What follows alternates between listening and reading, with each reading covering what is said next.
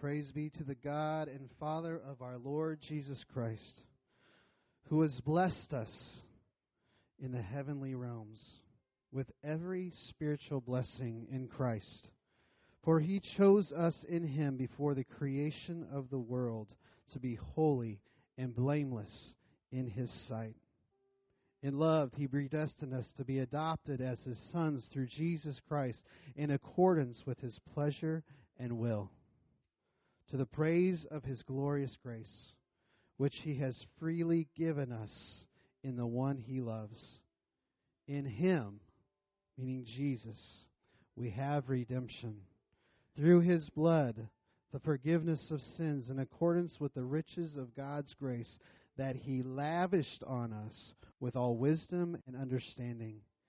And he made known to us the mystery of his will, according to his good pleasure, which he purposed in Christ, to be put in effect when the times will have reached their fulfillment, to bring all things in heaven and on earth together under one head, even Christ. And Father, we just celebrate that this morning. Father, we celebrate the fact that you loved us so much. That, Father, at the beginning of time, before we were even created, the foundation of the world, Father, you knew that we would fail you in God today. Even then, Father, you knew the plan to send Jesus in our place. And Father, we surrender. We know that, God, you enthrone the praises of your people. Father, you sit upon them, Father. And I pray this morning as we worship you, as we surrender our hearts and our lives, that God, you will find us faithful, that you would find us obedient, that our motives would be true, that you are the center of this place. You are the center of our life as we sing and as we worship. We praise your name. Jesus, you are a great King, and we exalt you in this place this morning. You are high, you are lifted up, you are sovereign, you are God, you are our rock, you're our refuge, you're our fortress, you're our place of safety. And we celebrate who you are in our lives today. The beautiful, wonderful, precious name, Jesus Christ, we exalt you. Amen. Amen. All right. Well, good morning and welcome. Thank you, worship team, for that awesome, awesome, powerful time of worship, and Warren for a great time of communion. And great to see you this morning. Welcome to North Point Community Church. Great to have you worshiping with us this morning. I have a disclaimer right out of the gate as the welcome books go by. I've got to get this out because I forgot to mention it in the 9 o'clock service. This is yellow and sky blue.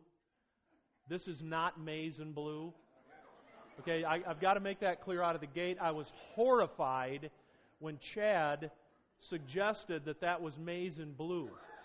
I was horrified, and I didn't have an appropriate undershirt, otherwise I wouldn't have worn this shirt. But I didn't have another option. So, vengeance is mine, saith Sparty. Isn't that biblical? That's biblical. So we're praying for you Michigan fans. We're praying that Michigan will play really, really well today.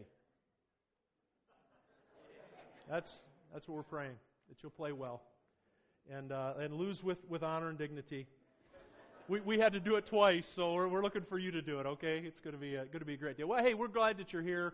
Welcome books are going by. If you're visiting, let us know you're here. We're thrilled that you drove by. Probably a whole bunch of other churches to be here this morning. We don't take that lightly, and just are honored that you're here. Let us know that you're here. We want to send you a personalized note. We're not going to send people to your house. We're not going to email blitz you and call your phone and pester you. We're glad that you're here. Thank you so much. Martin Luther said this. He said that man requires three conversions: a conversion of the head, a conversion of the heart, and a conversion of the wallet. And I tend to agree with him. It's interesting. There are many examples in Scripture where people, when they encountered the life-transforming power of God, they not only opened up their lives to God's presence and power and purposes, but they opened up their treasuries. They opened up their wallets. And I was thinking about the Magi. This isn't a Christmas season, but it's still a great example. The Magi, when they came to Jesus, they brought gold, frankincense, and myrrh. They brought valuable things, and I love the language of the Scripture. It says they opened up their treasuries to Jesus. And we find that's true of genuine Christ followers. They not only open up their hearts, they not only open up their lives, they not only open up their minds, but they open up their treasuries to the King, and they honor Him. Because money, you will either worship it or you will worship with it. One or the other. You can't serve God in money. So thank you for honoring God with your giving this morning.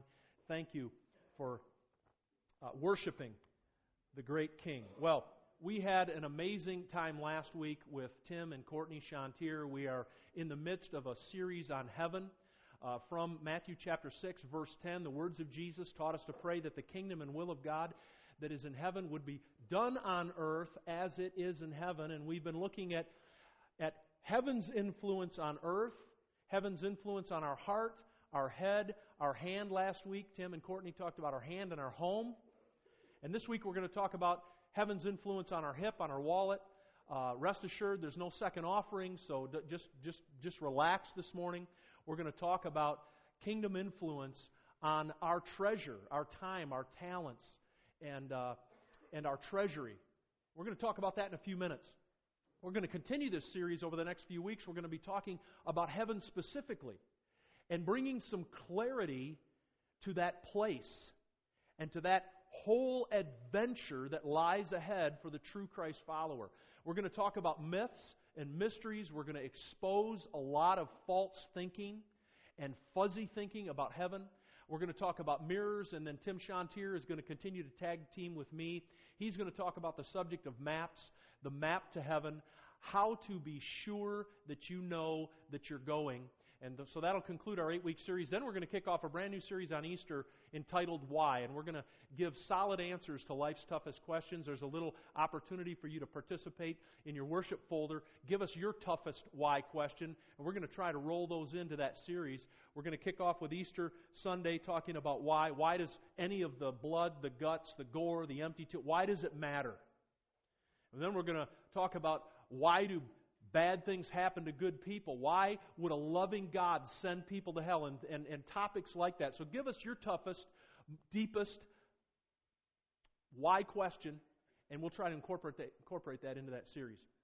So that's some things that you can look forward to.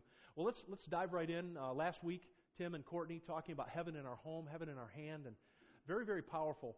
And Tim used the illustration of this rope, and I wanted to keep this up here because he said that this rope represents eternity, and this little, the part that has white tape on it, that represents our life. And, of course, this is a finite chunk of rope. There is an end to it, and it's somewhat tangled. In eternity, things aren't going to be tangled. They're going to be untangled. But you get the idea of the illustration that, here, I'll tuck this down in behind so it will feign infinity there, okay? And so you get the idea and how that we only have a very short time in comparison to eternity. And it's really what we do in this very, very short time that will count for eternity. The Bible says our life is but a breath. It's a vapor. Some of us get a short breath. Some of us get a long breath.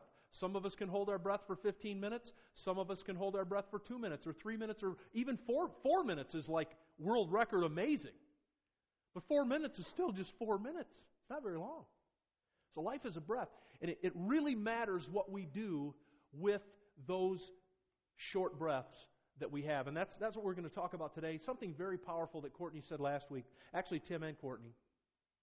But Courtney talked about, she was very transparent about, she was weeping, she was crying, her life was being threatened, Tim's life was being threatened, the life of their children was being threatened, and she had reached her breaking point, and she was curled up in a fetal position, and she was crying, and she was mad at God on the mission field, saying, God, what are you doing to me, and why am I here, and these people aren't worth it.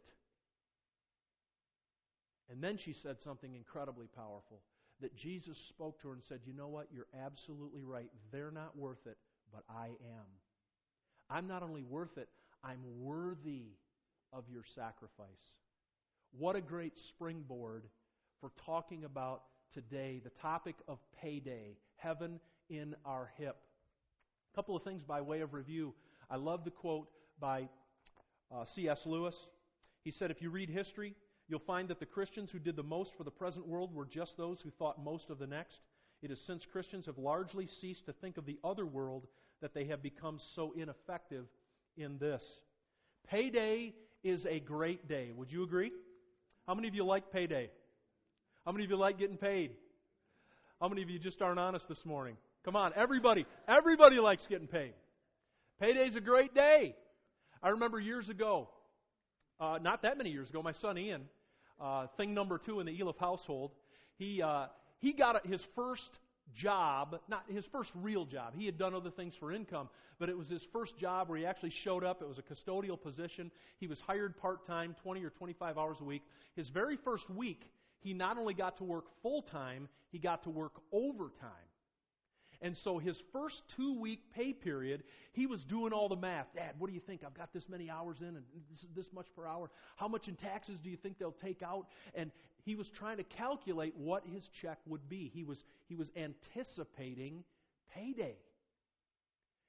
And he was so excited when he got that envelope and he opened it up and he got his first paycheck only to find that they had not paid him correctly. They had paid him his 20 or 25 hours a week.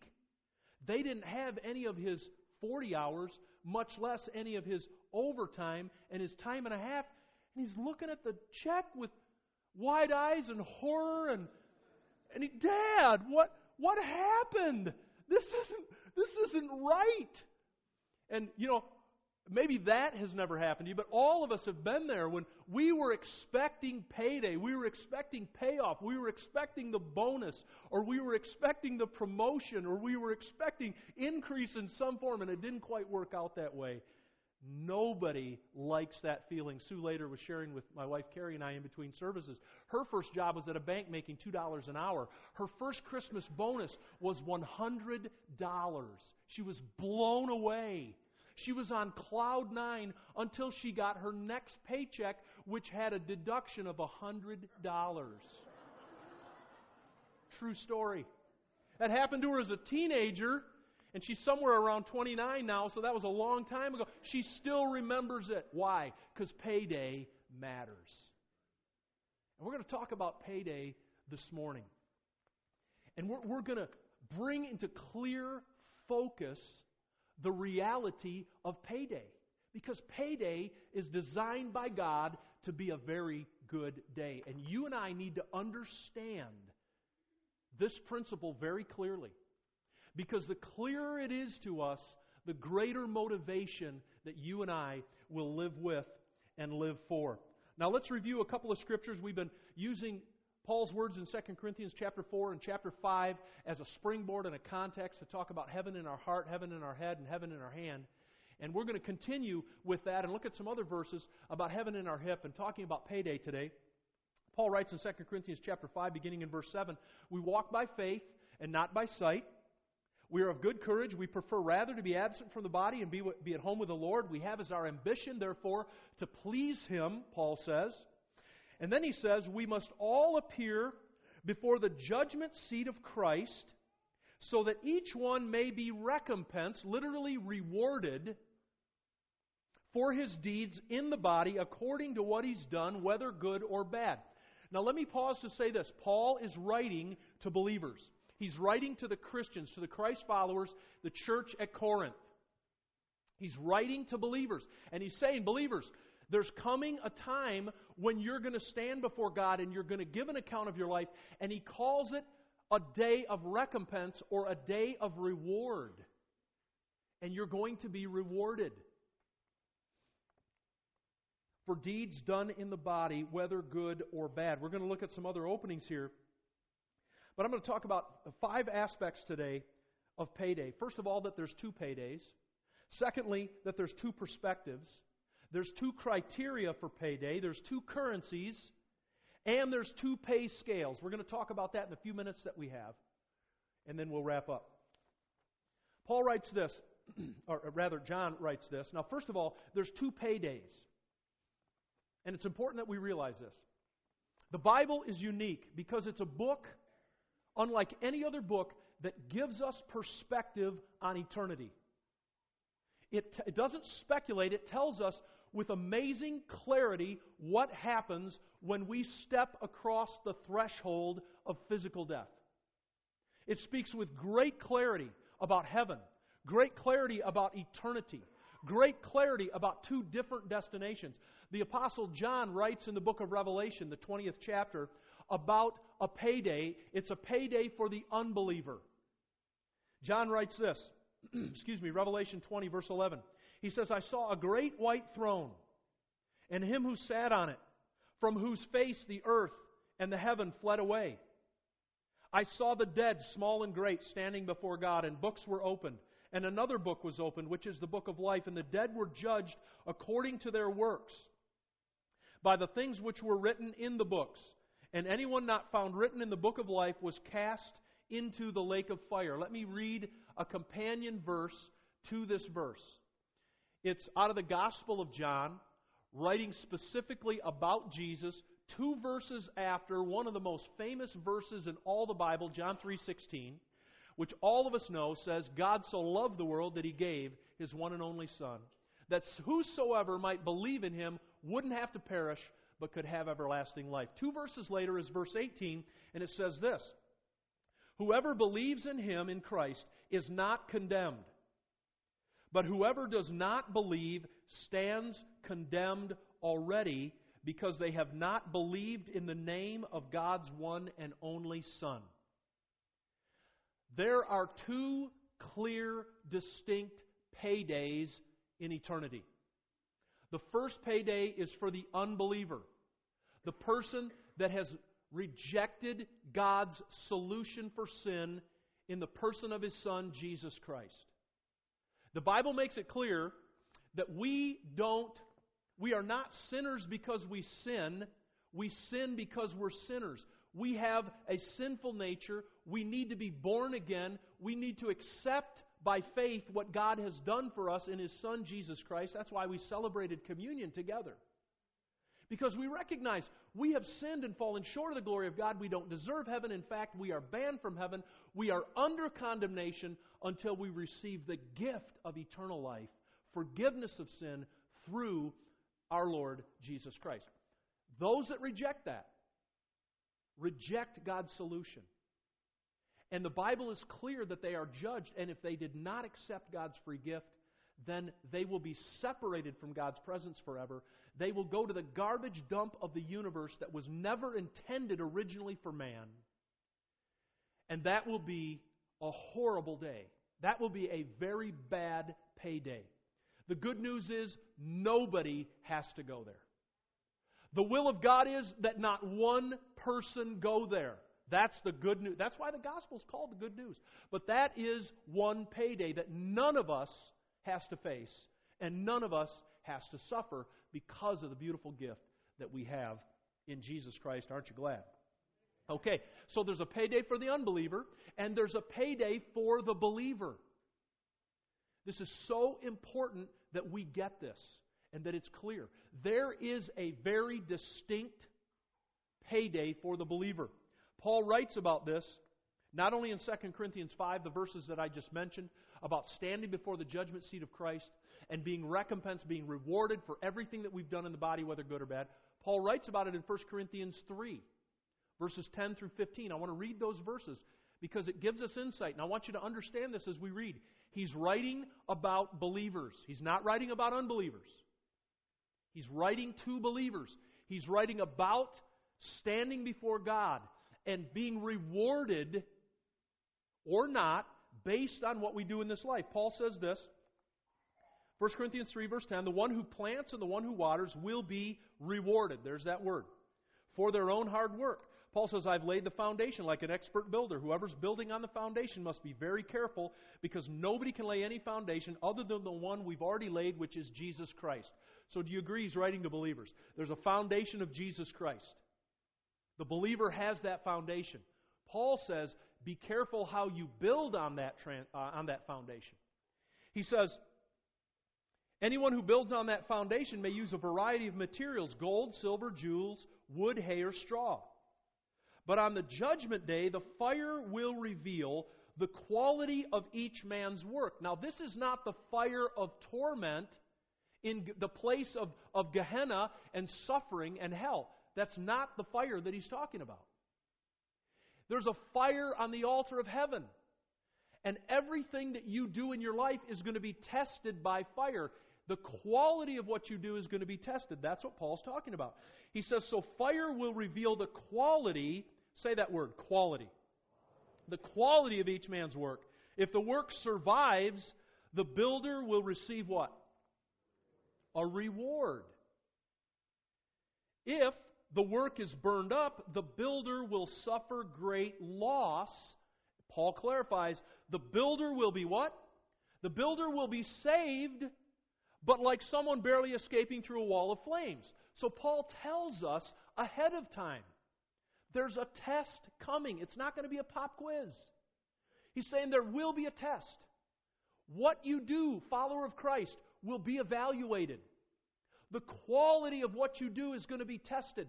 And hopefully what you do is quality. It'll come through the fire and you will be what? You'll be rewarded.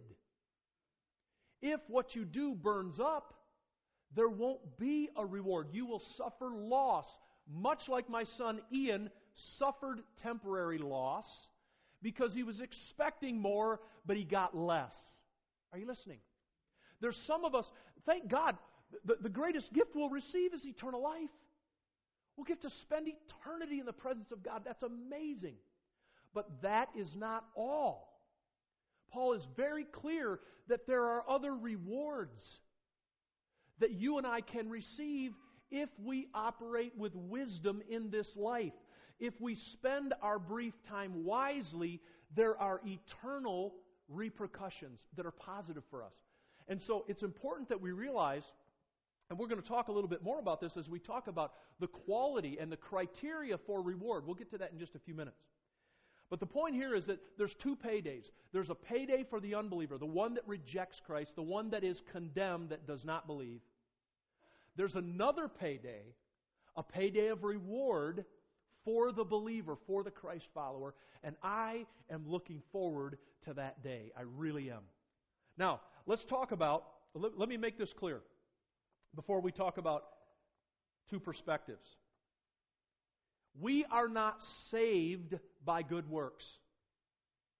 Nobody misunderstand me. In fact, if you're trying to, I was taught in my denominational upbringing, I was taught effectively to earn my salvation. I had to do good things. I had to do certain prayers. I had to go to certain religious observances in order to get to heaven.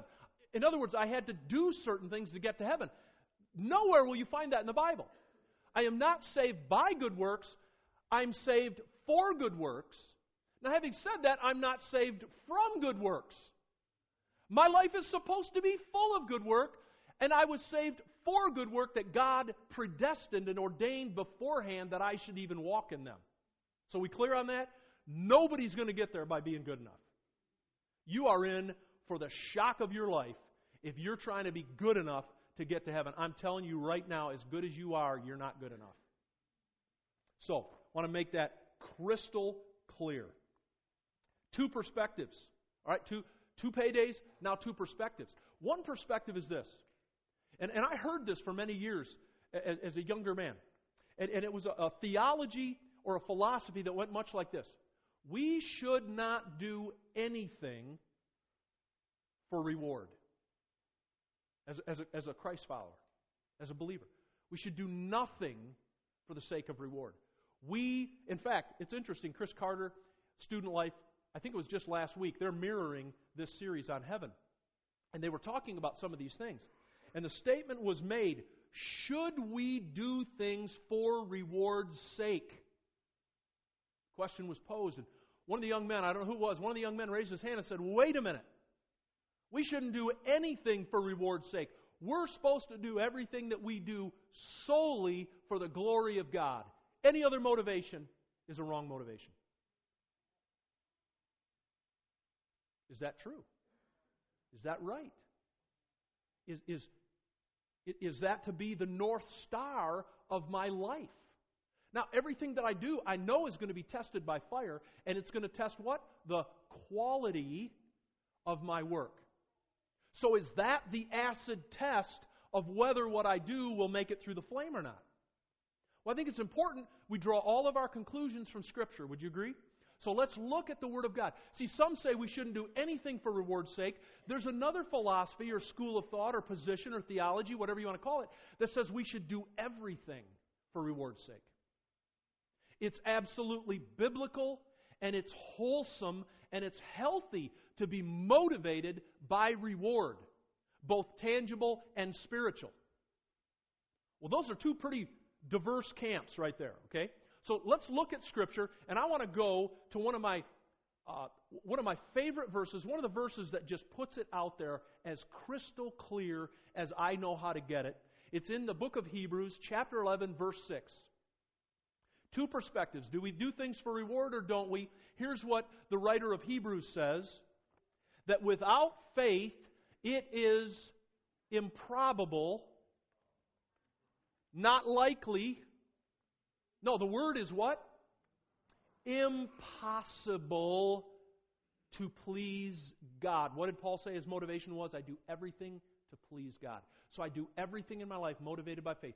The writer of Hebrews says it's impossible to please God without faith. And then he goes on to say, anyone who comes to Him, comes to God, must believe two things. You have to believe, number one, that He's God. Now that makes sense, doesn't it? You have to believe He's the one and only true God. He's the Most High. He's the King. There is no other. You have to believe that He's God. And number two, what do you have to believe if you're going to please God? That He's a rewarder. You have to believe that about God if you're going to please Him. It doesn't say might, doesn't suggest, it says you have to believe that about God. I shared an illustration a couple weeks ago about my kids and how I was grumbling in the basement, and the kids were playing, and the toys were a mess. And I came home from work the next day, and my kids had me close my eyes and dragged me down excitedly into the basement. Some of you remember that story. They were shaking with excitement, my eyes closed. They finally said, "Dad, open your eyes." And I opened my eyes, and the whole basement was organized, and all the toys were put away. And my kids were beaming from ear to ear. And they said, "Dad, we knew that all the clutter bugged you, and we did this just to bless you." And I shared with you how my Grinch heart grew 3 sizes right then and there. I remember, it was almost 20 years ago, I remember it vividly because it blessed me so much that my kids did that for me. And what do you suppose my knee-jerk reaction was? Did I grab them all by the scruff of the neck and pull them up into the garage to get busy organizing the garage? Now, in hindsight, I probably should have done that, because they did a great job on the basement. But that was not my knee-jerk reaction. I didn't send them immediately to their room to organize their room. I didn't do that. My immediate reaction was, I want to bless my kids. I have got to do something to bless my children. They have done something that has absolutely blessed my socks off. And I literally, God is my witness, this was my thinking process, and parents and grandparents, you can relate to this. I was thinking, I want to do something. My kids have done something extraordinary to me. I want to do something extraordinary to them. I want to bless them big. I should give them each a $50 bill. Now that would be a big blessing. And then I did the math. 4 kids, $50, $200. And I thought, my kids love McDonald's McFlurries. And I'm going to get them an extra large with extra topping. So they probably didn't know until today they got totally juked. But what's the point? The point is simple. If I, being evil, know how to give good gifts, how much more, the Bible says, does our Heavenly Father want to give things to us? We're talking about a reward theology. Don't do anything for reward's sake. And yet the Bible says clearly, the first thing I need to believe about God is that He is, and the second thing I need to believe is He's a rewarder. Why? Because He's good. God is not stingy. God is not cheap. God is not holding out on you. God is not angry and manipulative and throws a few crumbs your way when He's in a good mood, and He cuts you off in the next moment because He's in a bad mood. If that's your theology of God, I've got to tell you, you are serving a God different than the God of the Bible, and as revealed in His Son, Jesus Christ. Because God the Father is so insanely and passionately and completely and radically in love with you that He sent His one and only Son, that He might be your substitute, that you wouldn't have to pay. That is the heart and the nature and the character of God. Is anybody listening here today? So that is a healthy biblical theology. And you say, John, don't build it on one verse. I've got a whole bunch of verses. I just don't have all the time in the world, but let me share with you some of them. Jesus said, Matthew 6:33, seek first the kingdom, and then all these other things. What is He talking about in context? He's talking about food and clothing and shelter. All these other things are going to be what? Added to you. He said, seek first the kingdom. The Bible tells us, bring the whole tithe into God's storehouse so there may be meat in my house, and test me and prove me and see if I won't open up the windows of heaven and do what? Pour out a blessing. God's a rewarder. Jesus said, give and it shall be what? Given. Reward system. Parable of the talents. You all know the parable of the talents. One guy gets 5, one guy gets 2, and the poor chump, one guy gets 1. He gets juked. The guy with 5 produces 10. The guy with 2 produces 4. The guy with 1 buries it. The master's ticked. God's a capitalist. He takes the 1 and He gives it to the guy with 10. And man, does that grind the socialists and the communists and all right, let's stay focused, Pastor John. It's reward. What were the words of the master? Well done, good and faithful servant. You were faithful with a little. I'm going to make you ruler over a little. What is that? That's reward. Is anybody listening? That's the heart of God. That's the nature of God. That's the way the kingdom works. And the sooner we understand it, the better off we're going to be. All right, other scriptures. Matthew chapter 6, give, pray, and fast. Do it secretly so your heavenly Father can reward you openly. Jesus said, give, and don't store up treasure on earth, but in context of physical, tangible giving, store up treasure in heaven. There's going to be tangible reward in the next life. Reward theology. Matthew chapter 5, verses 11 and 12, Jesus said, if you're reviled, if you're persecuted, if they say evil, all kinds of false things against you, rejoice and be exceedingly glad, because your what? Reward in heaven is great. There is a reward. Hebrews 11:26, we looked at Moses 2 weeks ago. We saw that he chose suffering with the people of God, and he counted it more valuable than all the treasures of Egypt because he was looking to the reward. Reward motivation. David in the Old Testament. Remember 1 Samuel 17. You remember Goliath. Did David slay Goliath purely out of a motivation to glorify God? Now, that should be our primary motivation. But was that his only motivation?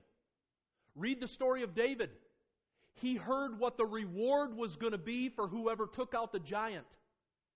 And we know this because 1 Samuel 17 tells us twice, David goes and says, hey, what was that I heard? What's going to happen to the guy that slays the giant?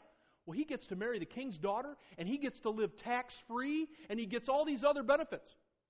Whoa. He's listening to the giant, and he walks over to another group of guys, and he goes, hey, what's going to happen to the guy that takes this big blabbermouth out?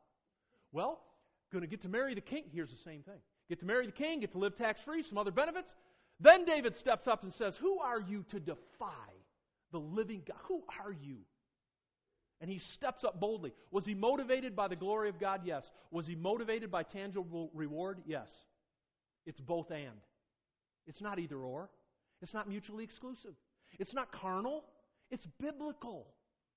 It's godlike. It's kingdom-oriented. Seeds produce harvest. You and I need to understand this and believe this. Why? Because God wants us motivated. Now, He wants us motivated with the right reasons to do the right things, and we're going to clarify that. But He definitely wants us motivated. Even Jesus Himself, Hebrews chapter 13, tells us that we should fix our eyes on Jesus. He's the author and the finisher. He's our model. He's our example. And what does it tell us about Him? That for the joy set before Him, He endured the cross. He despised the shame. What was the joy? What was the reward that was set before Jesus Christ? What was he thinking about in the Garden of Gethsemane when he was sweating great drops of blood? When it was so intense, when he was so pressured to do his own thing and sin, embrace his own will instead of the will of the Father, what joy was he thinking about? I'm looking at him. I'm looking at her. It's you and it's me. We were the joy set before him. You and I were the reward he was thinking about. And that's what motivated him to go to the cross and do what he did. God is a rewarder, and you better believe that about God or you offend him. Somebody poke your neighbor and say, that's pretty good preaching. All right, 2 paydays, 2 perspectives, 2 criteria. Let's talk about it quickly. 2 criteria. What are the criteria for the payday? I'll tell you what they are because Scripture tells us what they are. They're the type of work and they're the quality of work. That's what will be rewarded. The type of work and the quality of work. Now, what type of work are we to be involved in? The Bible says we're to be involved in good work and good works. And the Bible makes clear what those things are. It talks about giving to the poor. Giving alms, sharing our food. Jesus, in the parable, Matthew chapter 25, he used specific good works. I was naked and you what? You clothed me. I was hungry and you... I was in prison and you... I was sick and you came and... Right? Those are good works. Those are things that Jesus was involved in. Right? We don't have to search vehemently the Scriptures to know what some good works are. The Bible says we're to prefer others as more important than ourselves. The Bible says we're supposed to serve others. We're supposed to be involved in good works. Paul describes them as gold and silver and precious jewels. So the type of work, we're to be involved in good work. We're to be involved in quality work. The Bible says the fire is going to test the quality of our work. What determines quality? This is important. Motives determine quality. If your motive is wrong, your reward is going to be skewed. Remember Jesus, Matthew chapter 6, he said, give alms secretly, pray secretly, fast secretly, because if you do it for the wrong motivation, what's going to happen? You spoil your reward, right? If you do it to be seen of men, that's all the reward you're going to get. But if you do it in secret, out of a motivation to love and serve and honor Christ, you're going to be rewarded. So we can do the right thing with the wrong motivation with no reward. 1 Corinthians 13 says the same thing. Beautiful chapter about love. You're familiar with the verses. Paul starts out. He says, hey, if I speak with the tongue of men and angels, if I give my body to be burned, if I give everything away, if I have all knowledge, if I have faith, it moves mountains. But if I don't have love, it profits me nothing. What's he saying? He's saying you can do the right things for the wrong reason with no reward. So what is a proper motive behind doing the right things? Well, the student in Student Life had it right. The number one motivation is the glory of God. That's why I loved what Courtney Chantier said last week in her transparent moment, suffering for Christ. Literally her life at risk. The life of her precious son held in her arms, being threatened. Their lives being threatened as missionaries. And she said, Jesus, these people aren't worth it. And he said, I know it, but I am. And I'm worthy of your sacrifice. Wow. See, that's a proper motivation. Doing everything that we do out of a desire to glorify God. Out of a motive to walk in the same humility and attitude of servant-heartedness that Jesus Christ so amazingly modeled his entire life. The King of the universe humbling himself and becoming a baby. Humbling himself and serving. He said, I didn't come to be served. I came to serve and give my life a ransom for many. He's washing the disciples' feet on the night of the Last Supper. He's modeling a servant's heart. That is a proper motivation to do everything that you do, a motivation to honor God by emulating Jesus Christ in an attitude of service and humility. So that's a proper motivation. And of course, the love of God. Paul says the love of God compels us. It motivates us. So the glory of Christ, the humility of Christ, and the love of Christ are proper motives for doing the things that we do. Knowing that when we do the right thing for the right reason, there is great reward. And that is absolutely biblical. It's scriptural. Now here's where oftentimes our thinking gets really fuzzy. You say, I know, John, you're talking about reward and all that, and I know there's going to be some spiritual reward in heaven. Listen, there's going to be spiritual reward. But make no mistake, there's going to be tangible reward. Jesus said, don't store up treasure. He was talking about money. Don't store up treasure on earth. Store up what? Treasure in heaven. There's going to be treasure in heaven. See, realize this. The American dream is actually a biblical concept misapplied. What do I mean? The American dream is make enough money that you can retire and relax and enjoy yourself and do whatever you want. That's the American dream. That's a biblical model. Our timing is just off. We're supposed, instead of an IRA, an individual retirement account, we're supposed to have an IRA, an immortal retirement account, and we're supposed to use our lives to work hard for the King and for the sake of the kingdom, because this is all the time we have, and eternity matters, and we'll be rewarded in our retirement. Are you listening? That's a biblical model. So as Americans, we've got the concept right, we just misapplied it. We misapplied it to this kingdom instead of the following kingdom, and we misapplied it to what I referred to a couple weeks ago, Confederate currency instead of real valuables. What am I talking about? Confederate currency. At the end of the Civil War, Confederate currency was worthless. Listen, everything that we have, our time, our talents, and our treasure are all limited to that usefulness right there. Because when the war ends, at the end of your life, when the war ends, the currency is no good. So doesn't it make a lot of sense to use Confederate currency that's no good at the end of the war? Doesn't it make sense to use it in order to leverage for the next government, for the next kingdom, the next currency system? That makes a lot of sense from an eternal perspective. So there's two criteria, there's two currencies, and there are two pay scales. Let me wrap it up. Two currencies. There is Confederate currency and there's kingdom currency.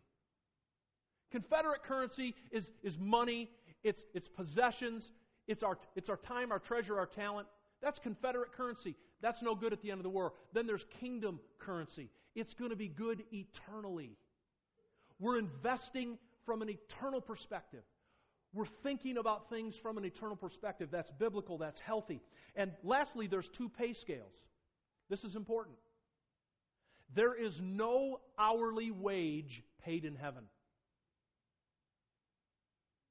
None. I've been a Christian 30 years. So? Well, I put in 30 years, 24 hours a day times 7, multiply that by 7, whatever, 35 an hour. That's not in heaven. There's no hourly gig in heaven. It's all commission. It's all commission. I remember back when I was working construction, my brothers are here. He left Brothers Roofing, great roofing company. And you can't miss their trucks. Jeez, oh, Pete's. These guys are... Anyway, when I first started roofing, I was paid hourly. I was paid $5 an hour. I thought I was making lots of money. I remember the day when I went from hourly to commission. That was a good day. Because I went from $5 an hour to 10, 15, 20, $25 an hour, $30 an hour, $50 an hour. And then I started figuring out how to use employees and be more productive, and then I was making $75 an hour, and then $100 an hour, and then $200 an hour, and then $300 an hour, and then $500 an hour. I like commission. Heaven pays on a commission. They don't pay hourly. Heaven pays on commission, and heaven pays on percentage.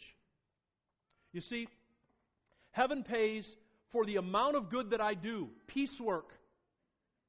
And heaven pays a percentage based on the quality of the work. That's how we get rewarded in heaven. And there will be spiritual rewards, but there's also going to be tangible rewards.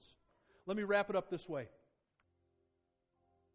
Paul said that, what is our joy or our treasure? What's our crown of rejoicing when we stand before our Lord Jesus Christ? Is it not even you?